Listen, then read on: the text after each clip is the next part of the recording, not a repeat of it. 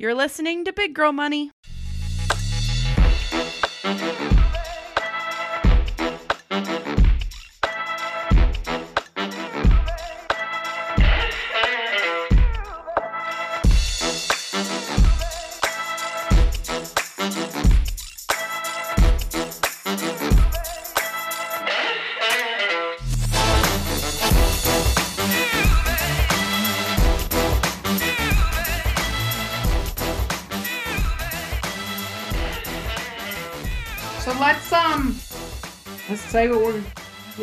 Putting out into the world today, Ronnie. Okay, today we have our first live episode of Big Girl Money that we recorded last week for an organization in Colorado, well, the Colorado chapter of Women Who Code. And we did it with Vui Nguyen, and it was awesome. And that is going to be our episode this week, right, Wendy? Yes, and our topic is tailoring your career to your personality and not the other way around. And not the other way around, because nobody should have to change who they are to have a successful career. Exactly. So If you're a total jerk, then you should change. so young and so wise, Ronnie. That's what Thank you. I get that a lot, So mostly from what- we want to hear what you think of this. Um, since it's a totally different format, um, just to prepare you, we have 30 minutes of content, and then we take 45 minutes worth of questions. And it was just a mile a minute of questions. It was so fun. I know it was so fun, and it inspired me to want to do more Big Girl Money Q and A sessions. Okay, so thanks for listening to this episode of Big Girl Money. Roll that episode.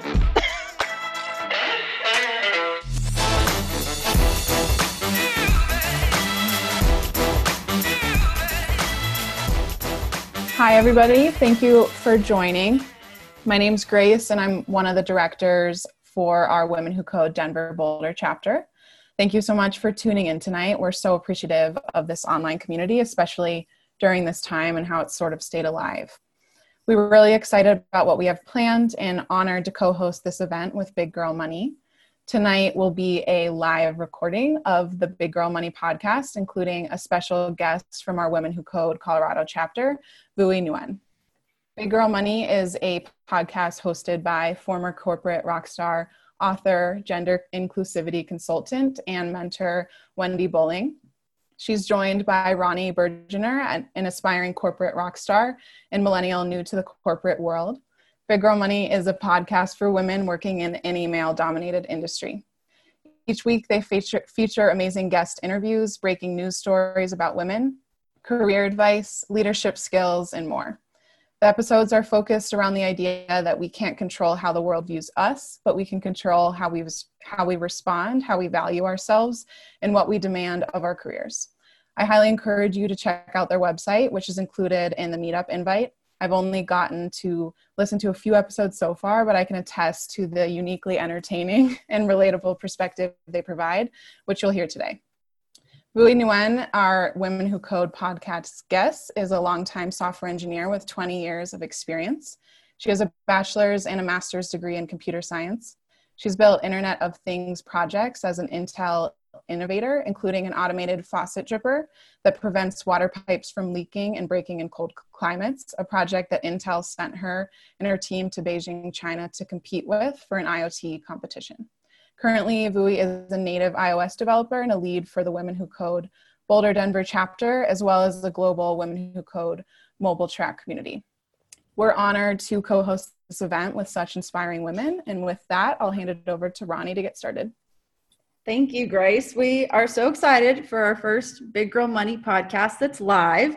We wanted to do, we wanted to do a live one ever since we got started, and I didn't think it would be over Zoom, but I'm not mad about it. I think it's going to be No. great. Our um, topic today is about tailoring your career to your personality and not the other way around. Um, we've all heard stereotypes about the type of work that certain personality types should do when I was little, everybody told me that I like to talk a lot, so I should be a lawyer. Or maybe you were told, you're so quiet and shy and smart, you should be an engineer. But I don't think our personality type has to dictate our careers. I agree with you, Ronnie. And um, as you can tell, Ronnie and I are both extroverted engineers. Um, that's why we had to have some insight from Vui, and and she's more of the introverted engineering type. Um, we have found that the most important question to ask yourself about your work is Does the work give you energy or does it drain it?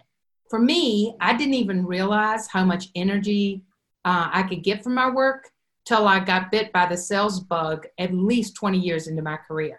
So I, I really loved the first 20 years of working in R&D as a system test, software development, eventually leading projects as a director. But it was only when I got a chance to work with the sales teams, with customers as an R&D angel for one of our top uh, two accounts that I got bit by the sales bug. I love talking to the clients to figure out what they needed and using our solutions in ways that really solved a problem as opposed to just selling boxes. Vui, does does this resonate with you in any way from your career journey? Uh, sure. So uh, thanks, Ronnie and uh, Wendy, for having me. By the way, so uh, speaking as an introvert, the thing that gives me energy about my work is being able to create and to see software and hardware, especially with IoT, respond to the code that I write. So that is a thrill that never gets old for me. And the other thing that I need in order for my for my work to give me energy is to have the time and space to be able to do deep work without a lot of noise or interruptions. But there's also things that I do that don't give me energy while I'm doing it, but afterwards it's very fulfilling and it gives me energy. So one thing that I do a lot is volunteer teaching at women in tech organizations like uh, Women Who Code and also Denver Rails Bridge. So one time I taught uh, a workshop to um, a few beginner programmers on how to build a tip calculator in iOS. And during that time, it was like an all day workshop and it was very draining for me. But at the end of the day, these uh, several um, women beginner programmers had built a tip calculator. So they had done something they had never done before for the first time. So even though that experience while I was doing it was somewhat draining, but afterwards it was so rewarding to see them accomplish something they've never done before. And, and that gave me energy. I can totally agree with that concept, Vui, of something not giving you energy in the moment, but giving you energy afterwards. I think of Big Girl Money and editing the podcasts does not give me a lot of energy. but when I get to release them afterwards and I get people that tell me it helped them in some way, that's a huge energy boost for me. So I completely agree. Um, figuring out where you can get your energy from on a typical workday can be as easy as answering the question what are the tasks that make you feel like you can take on the world when they're complete so we have put together a poll for you to fill out so launch that poll um, our options here are independently solving a problem that came up during a project leading a group brainstorm to get started on the latest project helping a close friend at work with a pesky bug or a code review, pair programming, giving a presentation on the latest and greatest solution to come from your team, or successfully planning a happy hour or team building event and watching the friendships between team members blossom before your eyes. Wrote that one myself. Can you tell me? Good job. Thanks, Vui. So we're seeing them come in. I know, it's fun. It is very fun. And I love that people want to want to select multiple answers. Um, it's good to think about which of this gives you the most energy and to see where it all ends up. So I think we've got a lot of the folks. We'll give it another 15 seconds. So hurry, hurry, hurry, pick one. So let's look at the results.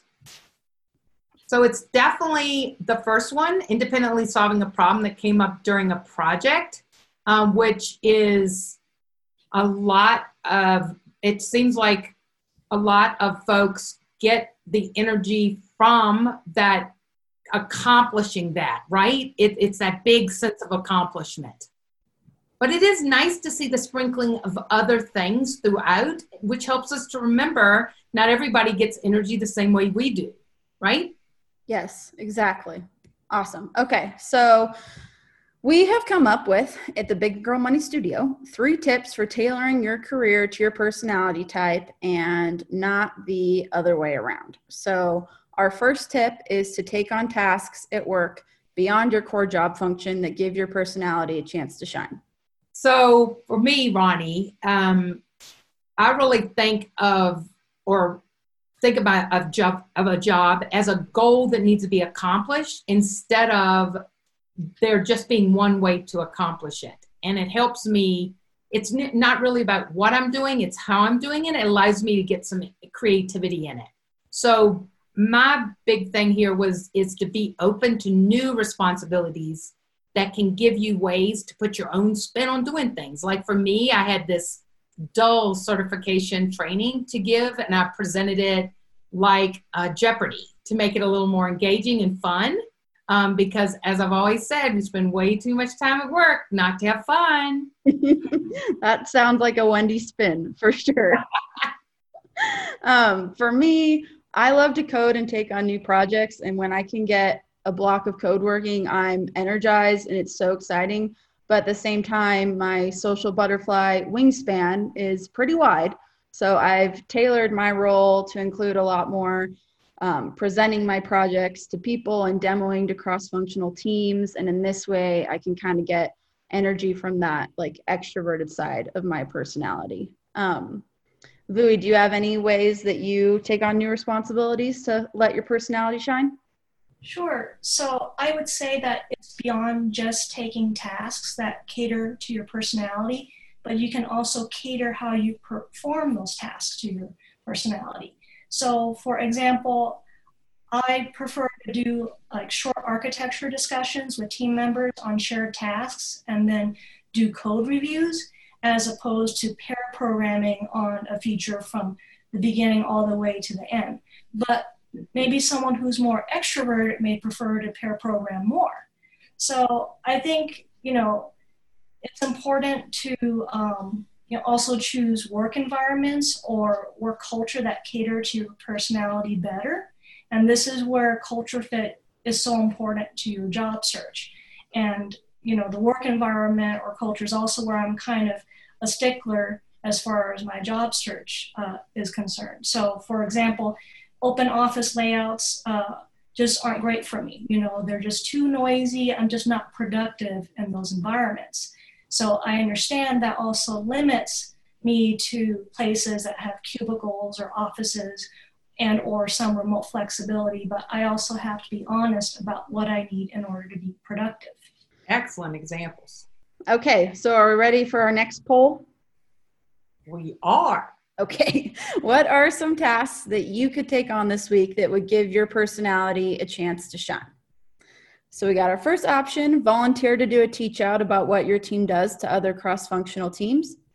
Block a whole afternoon off on your calendar, slap a do not disturb on your notifications, and go to town on a side project. Create a color coded Gantt chart to help your team become the epitome of organization while tackling their latest project. That's Parker for sure. He made a Gantt chart for our home remodel.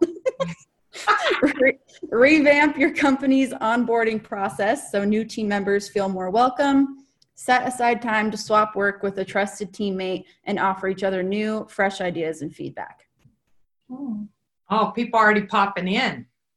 I mean, if one of them really jumps out at you like it seemed like it, it does, that's that's such an, a good thing to know about yourself, right? For me, having a spreadsheet for a vacation, huge. It is like, it makes me feel so excited about going because I feel prepared and I feel like I've thought through and I'm really going to take advantage of the opportunity. So, so we've got almost 80%. 15 more seconds. Pick one. Rolling in. Rolling in. Wendy usually says roll that interview on our episodes before Every we have the best interview. I have no idea why. So now you can say roll that poll. That's right. All right, we've got most. So let's look at the results. All right. Block a whole afternoon off on your calendar, slap a do not disturb on your notifications, and go to town on a side project you've come up with. Ooh. That is awesome. I hope that that poll has hopefully given some people some ideas of tasks they can take on and outside of their core job function to cater to who they are. Exactly. Oh, sorry, I was about to say we seem to be introvert leaning in this crowd. Aren't we? I Yes, just a little bit. Yeah, it's very consistent with the first answer, right? So the, the second tip we'd like to to share with the group is to let your life outside of work fulfill the parts of your personality that aren't being nourished at, enough at work. We sometimes think that we've got to get everything from work. So it could be a side hustle that leverages those areas. Ronnie, do you have a, a example of this? Yes, my obvious side hustle is big girl money.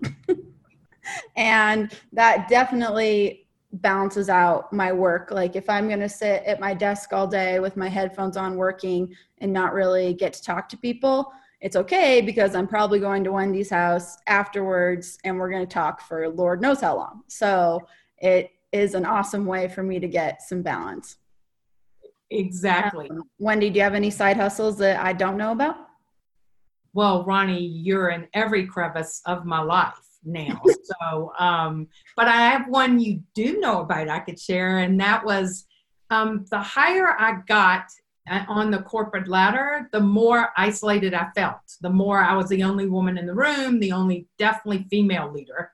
Um, so I it was really tough on me as an extroverted engineer. So I started this group of coolest women in tech. Um, and we've been going for 13 years uh, to build relationships with other tech female executives. And I got to tell you, the the monthly networking hours they really feed my soul. It is one of those places where it's something different about being in a in a room of really amazing women. So um, we have another poll on this tip, the second tip. So the question we want you to answer is what is something you could do outside of work in that next week to fulfill the parts of your personality that aren't being nourished enough at work. So one example is to get your organization on. That's lists, clean closets, color coded, um, calendars, the whole nine yards. The second is reach out to a mentee you haven't talked to in a while and see how you can support them or work on a personal coding project that you have complete and total autonomy over, something you hardly ever get in your life, or just something creative or maybe unplugging from your laptop and phone and, and recharging solo. And the last, crank out some volunteer work for an organization you love, like Women Who Code. We're all telling it, right? So, so oh, it looks like uh, it's coming in.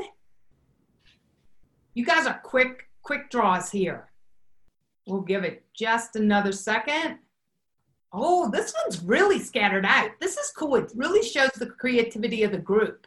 So it's a, a pretty good split throughout, but definitely um, just your own super sauce of creativity that you can define seems to be winning out.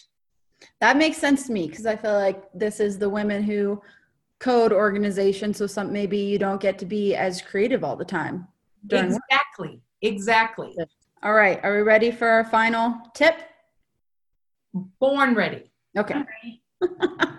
okay. Our last tip for tailoring your career to your personality is to lean into your strengths and let the weaknesses go. And what we found from all the awesome people we've gotten to interview on Big Girl Money is that they don't spend a ton of time improving the areas where they need work. They spend enough time so that their weaknesses aren't detrimental, but they spend most of their time allowing their strengths to carry them as far up the corporate ladder as they want. So, Vui, do you agree with this idea of playing into your strengths and kind of letting the weaknesses go?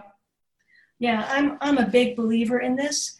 I read a book, uh, Now Discover Your Strengths, by Marcus Buckingham and Donald Clifton, and it's all about this idea.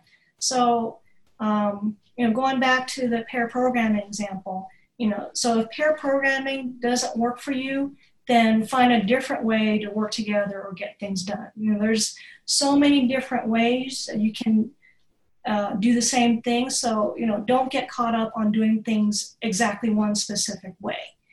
And, you know, I absolutely agree on asking people who are good at your weaknesses uh, to help you out. So, for a, an example, I'm an application developer. That's my strength. I'm really good at that.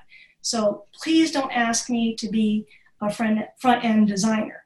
Um, you know, it just drives me crazy when I see job descriptions for mobile developers that ask you to know everything about mobile development, which I totally understand. But then on top of that, they also want someone that does UI UX design too. And I'm just kind of wondering, like, do I get those requests because I'm a woman? You know, so you know, UI UX is a completely different discipline from software engineering. So you know, please hire someone to create those wireframes, and then I would be more than happy to translate them into code. Right. And I love that you're sticking to your guns on that, Vui, because I think a lot of people, you know, might be getting this request that they should be doing this design work and then maybe they start doing it because they feel like they have to, but you are playing into your strengths and focusing on what you like doing and what you're good at. So I think yeah. that's awesome. And it's not like you won't have to do it some um, something some, but the majority of your day, you're hopefully leveraging your strengths and getting energy from that work. And then it helps to sustain you through those other times. Um, we got an amen to the UI UX comment. Oh, I love it. so um, I have a terrific example of where I partnered with someone, a peer, um, that was a great compliment to my strengths. And I know it, you think it's you, Ronnie, but it was actually back in the old days with Avaya. Um, when I was a director there of the next generation products, I had another director, a peer, who was doing the current engineering work. He made sure that all the customers um, had the right releases and all the uh, changes that were being in them. It was a it was a really overwhelming part of our process to make sure that ran well. And he loved that whole idea of making sure the solutions out in the field continued to work. And working on new projects didn't excite him at all. In fact, it scared the bejeebers out of him. So I love the let's get in there and figure out how to get this started and done and uh, something that was unknown. I love that. And so what I learned is that for every I thought I was so lucky doing the work I was doing, but he felt he was just as lucky doing the work he was doing. So it's really such a compliment in my career. I'll never forget it. That's awesome. Okay, our last poll will hopefully help you identify some of your strengths. So it is I am super awesome because I am so good at blank. We have taking charge and coming up with a plan when a problem arises, facilitating connections for the people on my team, coming up with creative and unexpected solutions to problems, encouraging my teammates and bringing a positive attitude always, ensuring, oh, that one's cutting off, but it says ensuring my train always has a stop at organization station. and then last option, so many things it's hard to list them all.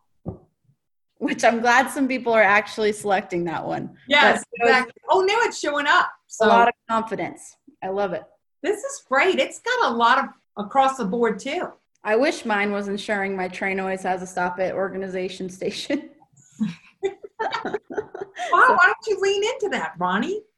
No, that's my weakness. Gotta let it go. Oh, that's the weakness you gotta let go. Yeah. well, Parker has it for both of you. Let's be honest. Yeah, he's got that covered for sure. All right. So we've got almost everybody. Wow. This is great. Wow taking charge and coming up with a plan when a problem arises is a big a lot of folks there right mm-hmm. This just doesn't it just remind us how cool it is the diversity and the differences i love it well thank you so much for helping us by being so engaged with those polls um, we have so much enjoyed sharing these three tips with you and we already see there's some questions coming in. So this is, this is really cool. We want to jump right into that at this point and pick a couple to answer. So if you have commentary, we love seeing it in the chat. Um, because usually Ronnie and I are just playing off of each other, so not hearing anything back from anybody is a little tougher. So the first question is I sometimes feel like the workplace demands conforming to a certain personality type. Have you experienced this and do you have any advice? Anybody want to take a shot at that one? You know, I have always I always have something to say. So Well, I, think in that situation, um, that's where you know the interview is so important to gauge that culture fit. Um, but you know, that being said, um, there's never going to be like a 100% fit, right? So if if you if you mostly like the job, but maybe there's one or two things, um, you know, then then speak up and try to find like a compromise. You know, try to work together. The idea is you know, hopefully people are more focused on the end result, you know, getting things done and not so much how it gets done. And I know that's not always possible uh, to be able to say, can, can we be flexible with how we do things? Um, you know, give it a try. you know. Yeah. and and this was such a big thing for me uh, being an r&d for all those years i i'll never forget i was so excited um, and i scooted up to the table um, right beside a, a introverted male and we were talking he was he reported to me and we were going to talk about his career development you know you do that every six months kind of conversation. Well you better be. If you're not ask your manager to do that. But he ended up um, scooting his chair backwards. And it freaked me out. Like you're in my space. You know i was so excited. And i learned over time to actually have a different demeanor to have my r&d voice which was quieter and slower. And i just would present things in a very um, in a in a way that I knew would allow me to be successful with people. And so I learned how to be successful, but I also, it took a toll on me um, because I had ideas off the cuff and that never worked very well to just throw them out there. I usually had to go through the scenes. It just pushed people too quickly. So I just read the room and figured out how to get things done kind of behind the scenes by talking to the thought leaders and then bringing them up. So, actually, later in my career, being in the sales role where I could think on my feet, and it was just like I, I come out of the extroverted closet, and it was just such so much more fulfilling to me. I was I, I didn't realize looking back how much I downplayed my personality. All right, let's go to the next one. Uh, Ronnie, you want to take this next one? Sure. Okay.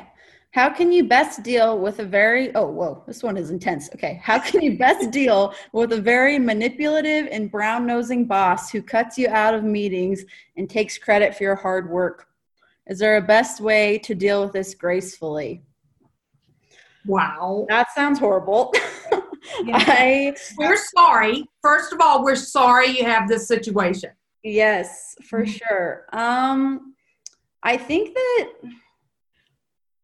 I mean, definitely you have to stick up for yourself, I would say. I think sometimes we're afraid to speak up and stick up for ourselves when things like this are happening. And I think before you go above your boss's head to your boss's boss, you should do your best, as scary as it can be, but to have an honest conversation with your boss about your relationship and just talk about how there's maybe some ways you can work better together. And I think definitely practice having that conversation, like I have done with Wendy countless times. Practice how you're going to approach it, what you're going to say, and give that person, him or her, a chance to act differently and improve your relationship. I mean, you never know what's going on in someone's life. Maybe him or her is just having something crazy going personally. but I think step one is preparing for a conversation like that and and having it. You're Uh, so you right, want? Ronnie. 90% of the time when I've called anybody on something like this, that it wasn't intentional. Um, now it could have been unconscious, right? I I believe there are bad bosses that do take credit, they're female and male.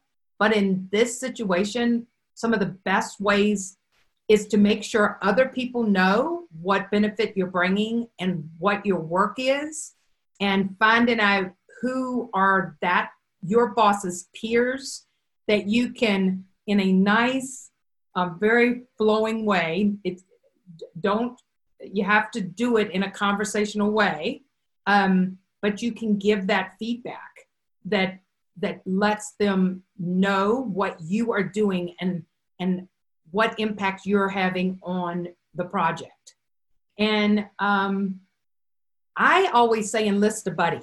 So if your boss leaves you out of a meeting and everybody shows up then somebody can say hey ronnie needs to be at this meeting.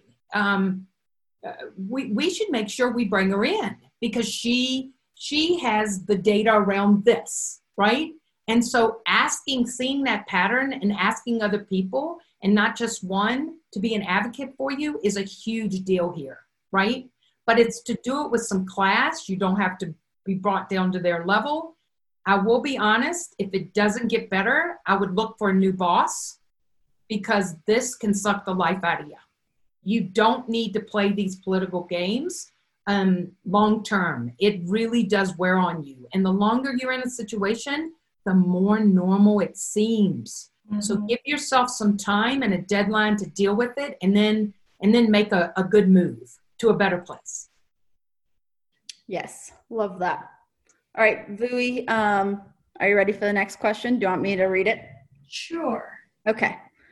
I used to be a middle school teacher and now I'm studying computer science. Everyone I talk to is surprised because I'm usually a big picture thinker. Is there a space for more visionary thinkers in the world of programming? Oh, um, that's a great question.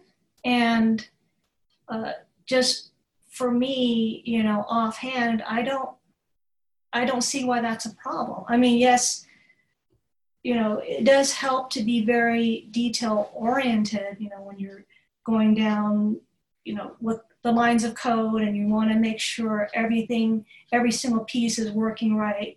And so, being detail oriented is very useful and you know i consider myself to be that kind of person but we also need people that can see the big picture because a lot of us uh, will work end up working on these huge software projects that um, you know will encompass you know front end back end cloud you know and so it's important to uh, also have people that can see the big picture and see how all the pieces fit together. And that's where like someone who is a, a software architect, you know, who can see the big picture can come in very handy. So I mean there's there's just so many different ways you can fit in with tech that that's just I'm just surprised anyone would say that. I just think that's silly. Yeah, that is still. I think that's being a big picture thinker is a huge advantage oh. because a lot of the times people who are extremely detail oriented have a hard time seeing when they're spending too much time on something that isn't impactful to the big picture. Somebody who's constantly thinking about the end goal is going to know when time isn't being allocated the way that it should be and can keep everybody, you know, focused on what the end goal is. So I think that you should just own that because that's awesome. I agree. I think you the the world is your oyster. I mean, really, it is. You know how many people can't go to the high level and see the big picture, and they can only work on a, a subset. So, a job in strategy, um, uh, product manager. Um, if you decide you don't, I think the architecture role with the programming is perfect. But I also think you product managers are such a big piece of how you're successful or not with a product line and a solution. If you can pull in all of the the customer requests and inputs and be able to lay them out in this almost creative, magical way, um, not a lot of people can ha- have that skill. So I think you're you're set up for success. Mm-hmm. Okay, Wendy, are you ready for the next question? Oh yes. So many people have recently gone through layoffs. You have advice about how to deal with that work-related PTSD as they get back out into applying and looking for a new position? Oh Lord, this is a this is a toughie. Um, because the first time you get laid off, laid off is the toughest. Uh, Ronnie, you know this. I mean, Ronnie, Ronnie has she's lived dog years of of being of going through some job transitions. I've never seen a child go through this kind of stuff. So, um, bless her heart, she is rolling with the punches now. But the first time is the toughest. It does get easier, but I think you have to give yourself some time to grieve and put a limit on that time because some sometimes you can get stuck in it. Sometimes you you're not doing yourself any good by wallowing after a period of time. So I think the best thing you can do is most of us network only when we need it. So you networking as part of Women Who Code and get outside your company to network is one of the biggest things you need to do on a continuous basis. Mm-hmm. Not only when you need it, right? Mm-hmm. And this is that that way of just learning what else is out there. So um, I am really sorry that you're going through this. It is one of the toughest things you're going to go through, but go out and use this time to think through what you loved in your old jobs.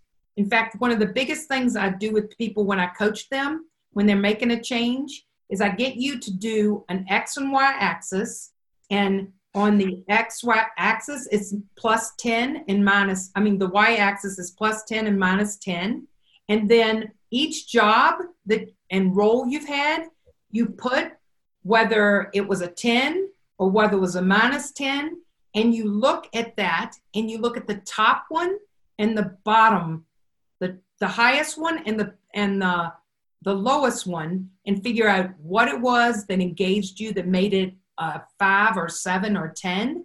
And then what was it in the other job that made it the lowest? And then you figure out how to find that in your next role. Love that. I hope that helps. So, uh, and I, I, want to uh, add to Wendy's answer, which well, you just have the answers to everything, by the way, Wendy. That was fantastic. Uh, I want to add that it's also important to take care of yourself, and mm-hmm. it's okay if you don't spend all of your time job searching. Um, you know, find a, find a personal project. It doesn't have to be related to code. I mean, it can be, but just you know, find a hobby or do something to take care of yourself. Exercise. You know, just just to get out of that that funk and, and spend some time with self-care uh, as well um, next is Liv. um, ronnie do you want to read liv's sure. I can actually relate to liv so go ahead and read it. Okay well, you can take liv's question then. Like uh, she says i'm a young woman in tech and i have a hard time because i feel as though people do not take me seriously because of my age and the way i look. It gets tiring having to prove myself constantly or feeling like I have to prove myself or feeling like I have to prove myself constantly. Tips, please. Uh, so um, I run into this a lot. I think people are no longer thinking I'm 20 years old, um, but uh, I, I am I am older than 30, and you know the thing. Some people might say, "Oh, it's such a compliment and people think that you're young, except when that means they think you don't have any experience. And uh, the best way to that I've handled that is to, you know, go out and and do things that demonstrate your experience. So I give a lot of uh, technical talks at you know meetups, uh, conferences, for example, I blog. So, you know, if you keep reminding people, hey, I know stuff, then hopefully eventually they'll realize that you're not just someone fresh out of college. I I, I still struggle with this too. So I, Oh, I yeah, I do too. I think one thing I've learned, I feel like I went into I had my first job where that kind of happened to me and I went into my second job kind of cranky from the first experience and I think I assumed that everybody was going to think that about me. And then in my third job, I've been trying to be really good about like giving like I'm not going to assume that you're, you know, doubting me or thinking less of me until you give me a reason to. So I think sometimes when one person treats us poorly, we can get kind of defensive and think that everybody's going to view us that way. And sometimes that closes doors for us. So mm-hmm. I think that, you know, like Grace said in our intro, you can't always control how the world views you, but you can control how you value yourself. And if you value yourself highly, things like that aren't going to bother you so much. And Yeah. stick up for yourself. That's what I- that's what I'd like to say also. I agree. I'd have to remind people how much, um, how many years I had in tech because when I was 30, they thought I was 20, and when I was 40, I must have good genes.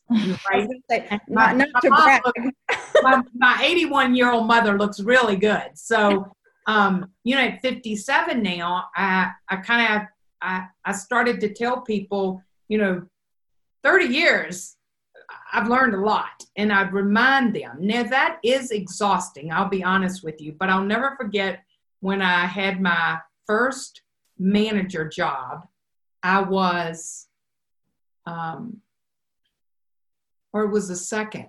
I had a guy reporting to me that had 40 years of service, and I was 30 years old.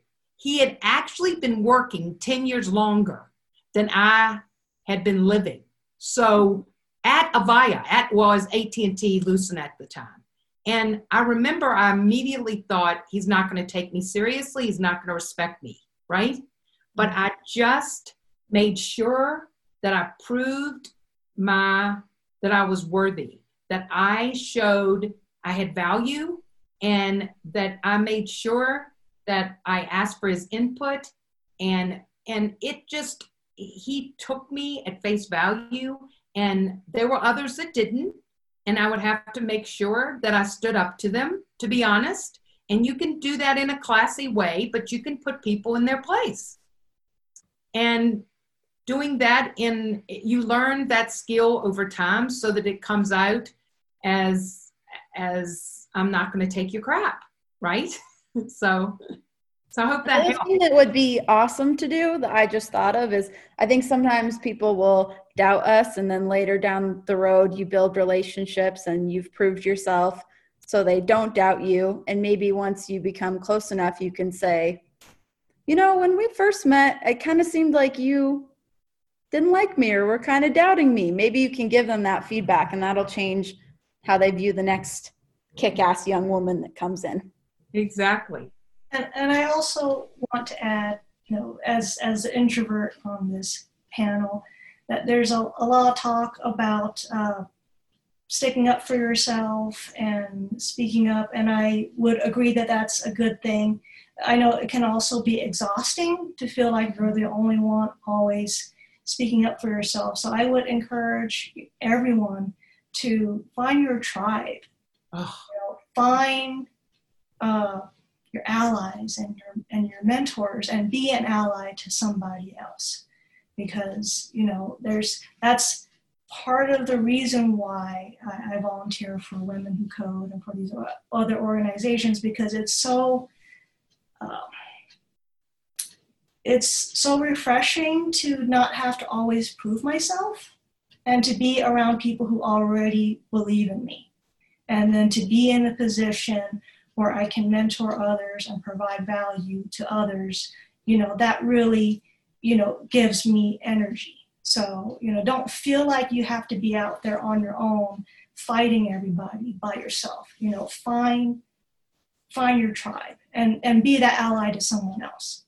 And I got to tell you, the biggest, I had this situation where I had a product manager who was the bane of my existence. He was the biggest butthead, and he would cuss and he'd yell at me, and I would try everything the the calm response, the okay, I'll show him I respect him. Maybe he's the type that needs that always thinks he's not being respected and finally i mirrored his personality and i cussed back at him and he never ever had that behavior with me again and i asked him i did what you did said ronnie uh, uh, months later when we got on a better um, even keel with each other and and we're working better together i said you know when we first started working together you were always badgering me. And he said, I wanted to see if you'd stand up to me.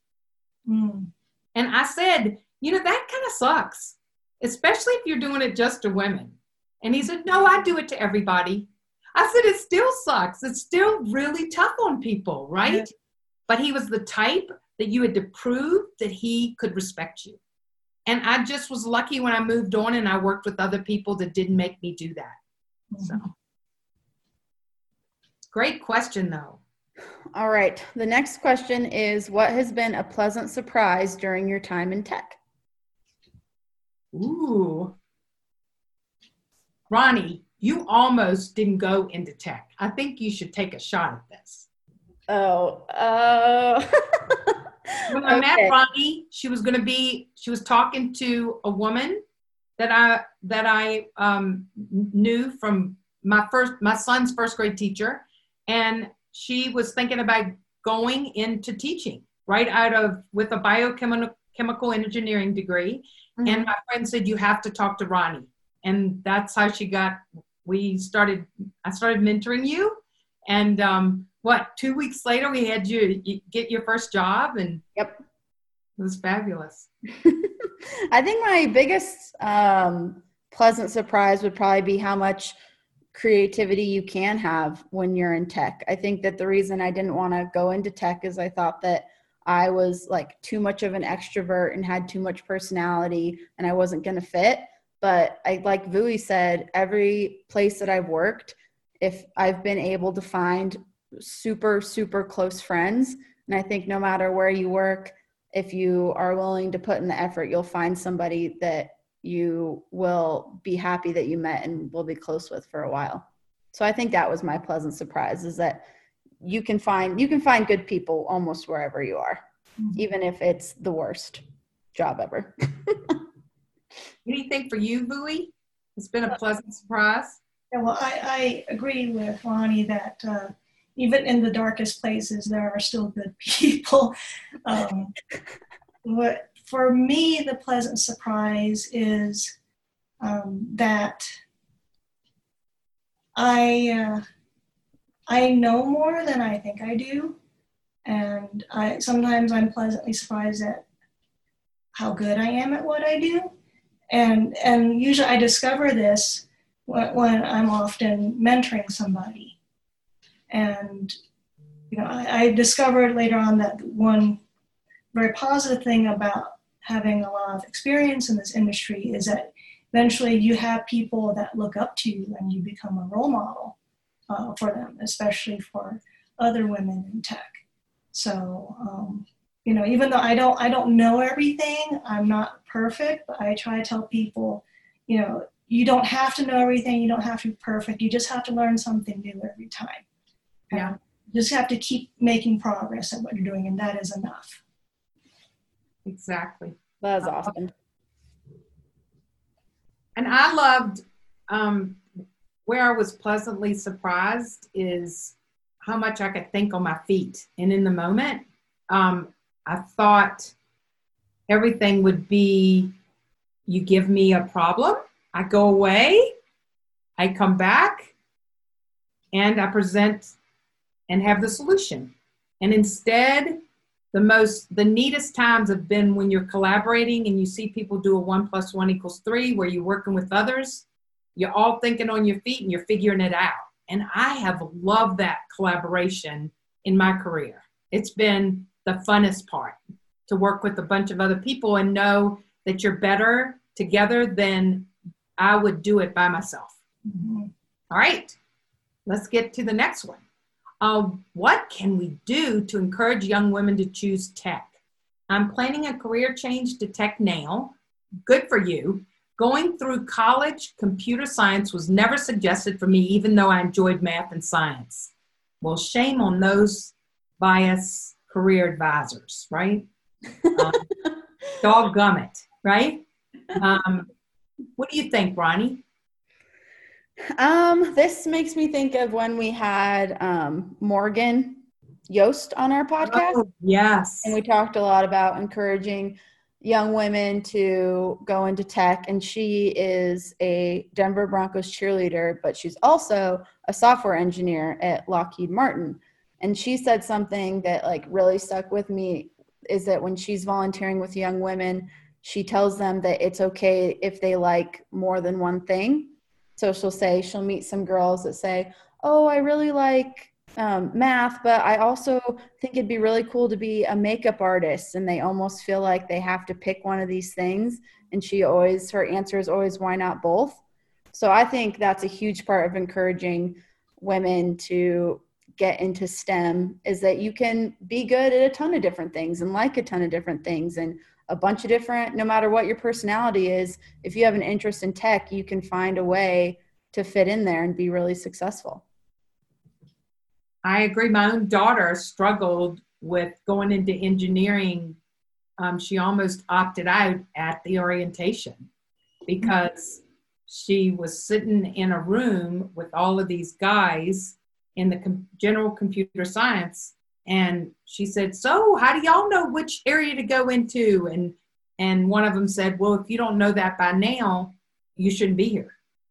And so I would like to be able to get to every young girl in middle school up to um, going into these orientations and be able to get them to see all the great careers and and the wide range of different things that you can do that it doesn't look like just sitting and and coding it, uh, only gamers should go into computer science only guys with hoodies should go and and be a, a, a tech geek and that's not it at all there's so many options Um, Wendy, this is a good one for you because Okay. you've experienced this. I'm sure you have too, Vui.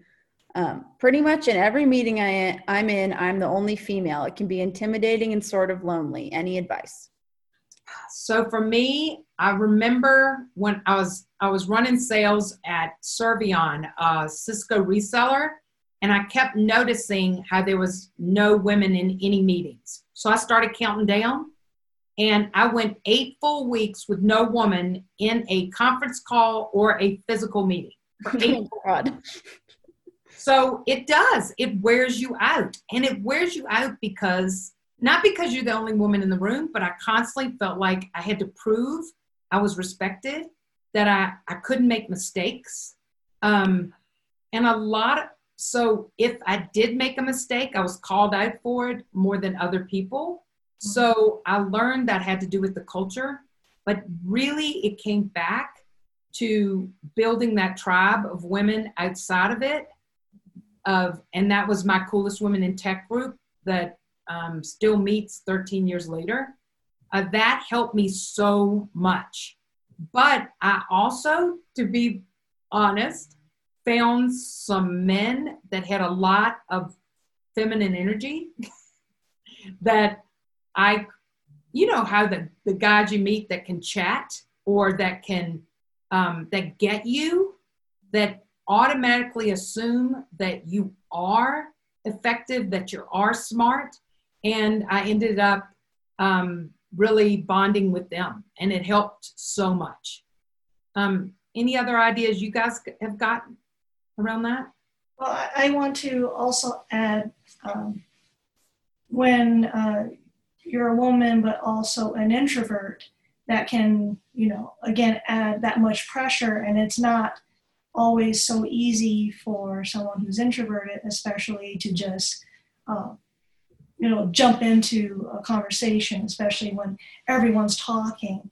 all at once. And I think this is a, a situation where, you know, if if there's a way that you can talk to the organizer of the meeting in advance and say, is it possible that we can send out an, the agenda for the meeting in advance? That way, everyone has a chance to uh, start thinking about what sort of input they want to Mhm. give. So they're not under you're not under pressure to like think on your feet right away, which isn't always possible if you're introverted. And uh, and you know if there's a way to kind of have someone moderate the meeting a little bit, so it's not just the loudest, or most talkative person that kind of commandeers the entire meeting. So I, I think a little a little bit of thoughtful planning in advance can kind of uh, help um, in those situations, and it does require you to to speak to whoever's organizing the meeting in advance and say, you know, can can we do things a little bit differently so, so that everyone can be heard. I agree. Great, great point. This Yeah. is a terrific next one, Ronnie. Can you can you take this one? Yes. I have 10 years of work experience in different roles in creative fields, and I just graduated from a coding boot camp looking for my first tech role. I think some hiring managers look at my experience as flaky or non committal, but I've learned so much from every role and it's made me very adaptable. Do you have any advice for being taken seriously in tech interviews from a varied non tech background? The feeling of imposter syndrome is very strong.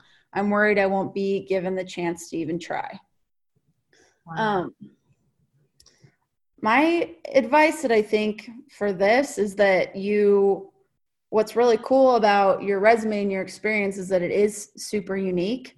And I think it would serve you to look for roles that are looking for somebody that has kind of a different skill set. So my, I like tailored, I have kind of a random background too. I was in finance and then I was on a data science team and then now I'm doing something totally different. But what I kind of found my like specialty was was being able to facilitate communication between like these data science teams that are super detail oriented and then these project managers that are only thinking about the big picture and i was really good at being the middleman and i kind of was able to take all my different jobs and make it about that so i would like maybe look at all your um, experience and jobs and what's the common thing theme that made you really good at all of those and kind of make that what you're about and what you bring to the table for all of your job interviews that'd be my advice what do you think wendy we have two of our podcasts we talk about this. The first is to leverage that in your elevator pitch Mhm. of how you talk about yourself. So we have one called Elevator Pitches Bitches. And then the second, I know it's hard not to laugh when I say that name. The second is we did one maybe a month ago called um, From Imposter to Empowered. And it's all about this imposter syndrome thing that we all go through.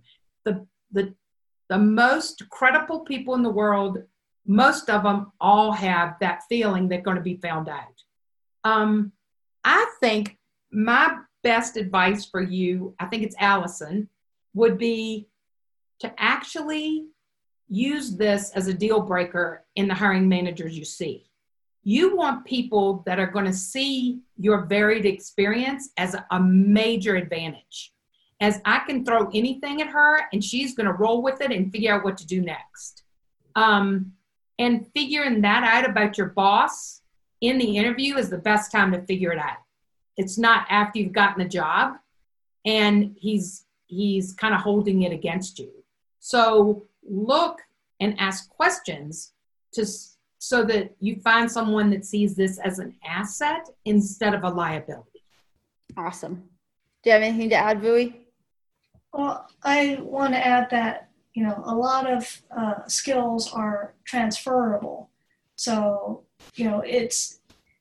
I don't think it's true that because you worked in this industry that you can't use some of the skills that you learn towards your new job or your new career. So uh, even though I've uh, worked in tech for a long time, but I've worked in different programming languages. I've even freelanced for uh, a number of years. And um, this all came together for me actually when I um, submitted my IoT project for that, that contest, uh, automated faucet dripper project. And this is where my where my freelancing uh, experience uh, helped out a lot because I learned to market myself as a freelancer. So I learned to create videos, and I had to submit. We had to submit this project online. You know, submitting our our code and pictures and video and all that. And because I had learned to market myself and create videos as a freelancer, my team was able to create a very, um, I, w- I would say, kind of like a polished video. And I think that went a long ways towards getting our entry accepted into the contest. And you wouldn't think like a skill like that would come in handy later. Like if I was just a full-time software engineer just doing programming stuff, I wouldn't have learned this skill, which would not have helped me later if I tried to, you know, submit my entry into this contest. So you, are always surprised by how things you've done in the past, how they become useful later. Yeah. You might not realize it at the time. It's amazing. I, I totally agree. It's like learning the second coding language after you've learned the first. You can make the connections and it goes so much quicker and easier. It's exactly that way. Or even working with different people. You'll meet oh. somebody in the next job. You're like, mm, you're just like Dave from my last job. Yeah. I, know, I know what to do here. totally. Totally. Um, okay. We have one from Kelly. Um, I am a former stay at home mother who's attending Turing School of Software and Design. You go, girl, Kelly. And I love it, she says. After 14 years of homemaking, I found my thing. So I'm in the home stretch and I'm stressed about my job prospects. I hear a lot of buzz about ageism. Any thoughts or advice as I start to network and apply for positions? It feels so uncomfortable. Oh, that is such the truth. Um, it's unfortunate there is ageism um, and sexism, but again, I think there are so many, um, there's such a need for software people now, and and uh, it's never been a better time. And so you can use this as a way to find the right cultures, the right bosses that that you're a good fit for. So um, there's these returnship uh, programs where people take the break and come back. So I think people are learning how to look at things differently. In terms, I have felt ageism before. Uh, I have gone through it, and uh, what it got me to do was to move quicker to a different place. Um, and because I kept thinking, it's me. It's I wanted, I didn't want to think the place I was at was that way. And what I went way too long before I made that change to a better place. So um, I would say don't let your excitement and how much you you just talking about how you found your thing managers are going to want that they want somebody who gets that they they have fallen into the right thing and finally um, are going to be able to use it, I, I think it's going to be seen as such an asset for you. I think so too. And as far as getting more comfortable, I would say practice interviewing with your mentors or friends or network. I think it's huge. And um, don't beat yourself up for being uncomfortable. Like when I had to negotiate my salary for the first time when I was being underpaid, I was stressed out about having to do it. And then on top of that, I was mad at myself for being so stressed out. And it was just like the per it was so much. And I wish that I would have just given myself a little more leeway and been like, this is the first time I'm doing it. I'm uncomfortable, but I'm not going to beat myself up for that. And I'm just going to practice and practice as much as I have to. So, yeah. And you can stop and capture that when you when you know you're getting stressed I did this with speaking early in my career.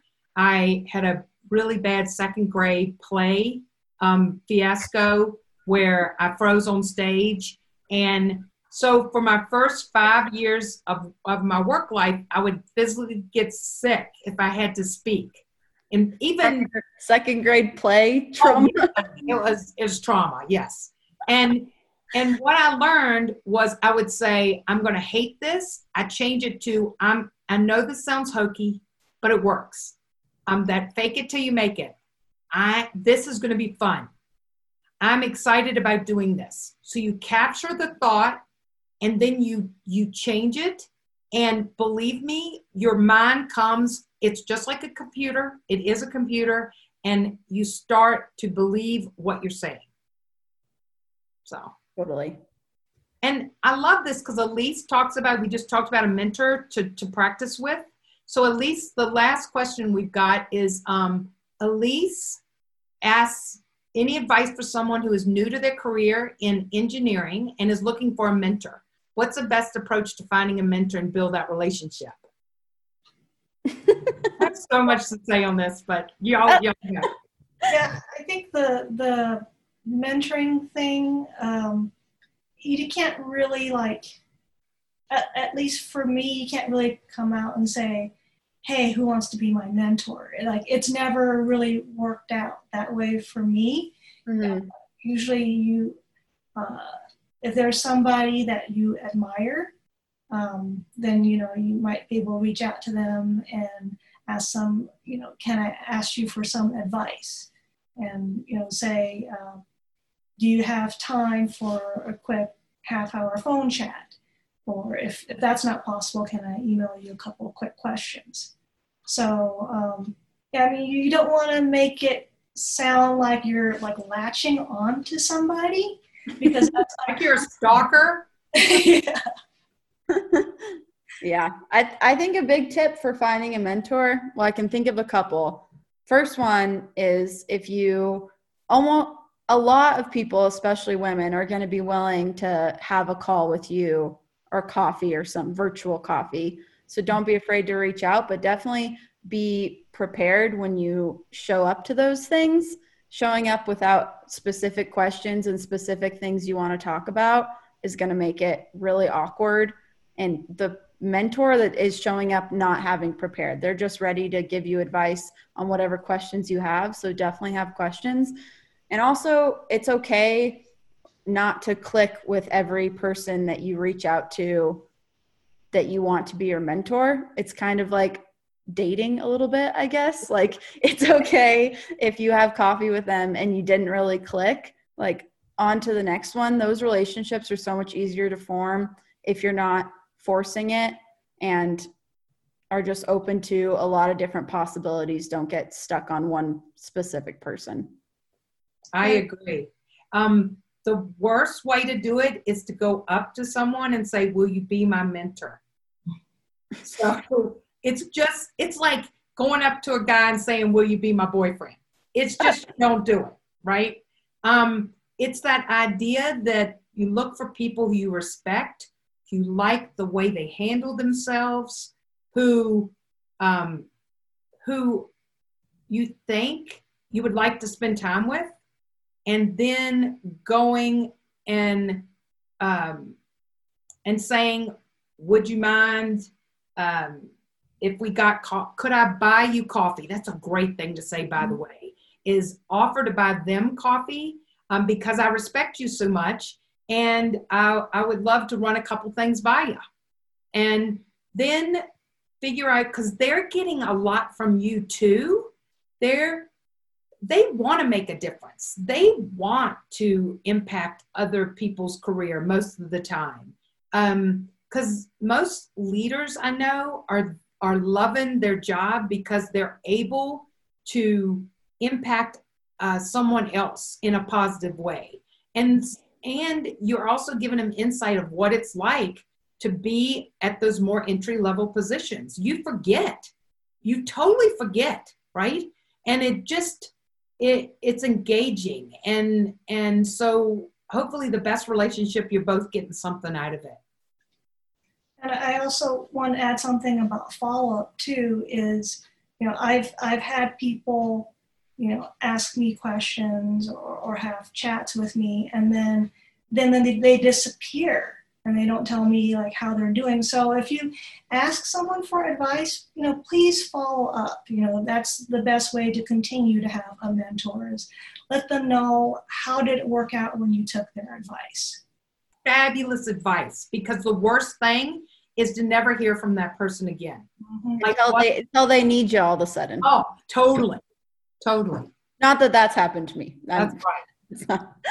Well, so it's about quarter till seven. We want to thank you for these very open, authentic questions. A lot of people showed a lot of their soft underbelly, and that's a, a fabulous way to show up. And we just love spending the time with you. So thank you so much for being with us today. And thank you guys. We enjoyed this. I feel like energized by this conversation. So we appreciate you co hosting with us. Fabulous. Yay, that's so awesome. Thank you, everybody. Good luck. Have a good evening. Good night, everyone.